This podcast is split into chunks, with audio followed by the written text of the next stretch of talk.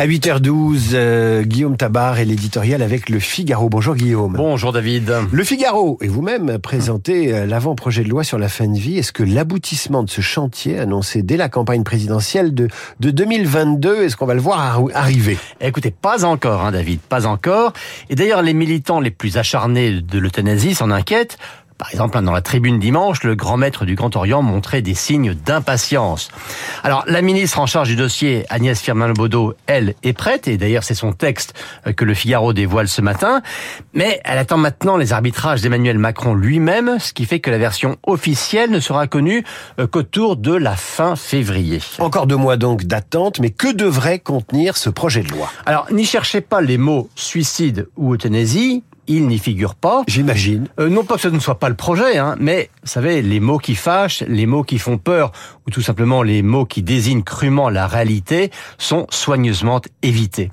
Mais sous l'expression aide active à mourir, il y a bien la reconnaissance de ce qu'on appelle le suicide assisté.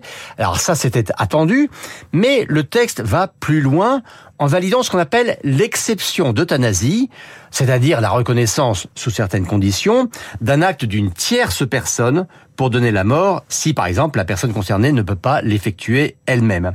Mais dans ce texte, il y a beaucoup de flou sur les modalités et c'est un des points qui inquiète soignants et accompagnants.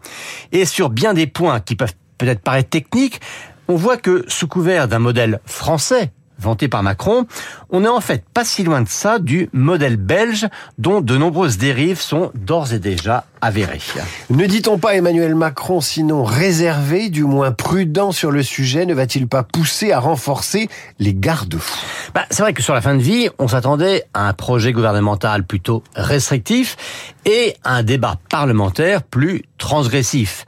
Alors on sait d'ores et déjà que la copie initiale ira plus loin. Euh, Emmanuel Macron va-t-il la tempérer? Bah, faut quand même voir qu'il y a ce qu'il dit et il y a ce qu'il laisse faire.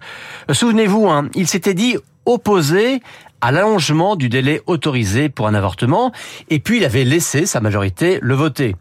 Il s'était ensuite montré hostile à l'inscription de l'IVG dans la Constitution, et on a vu qu'il avait repris à son compte cette initiative.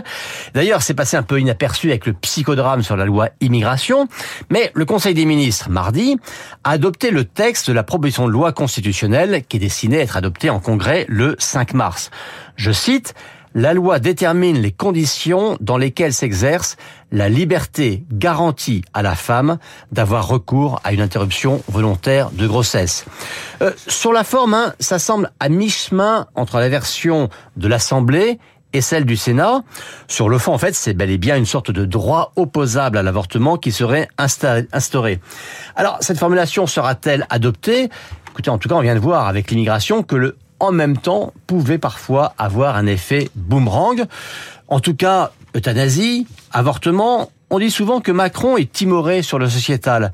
Mais dans les faits, et si on ajoute aussi la PMA euh, sous son premier mandat, il est en la matière le plus transgressif des présidents. Avec tous les risques politiques que ça comporte.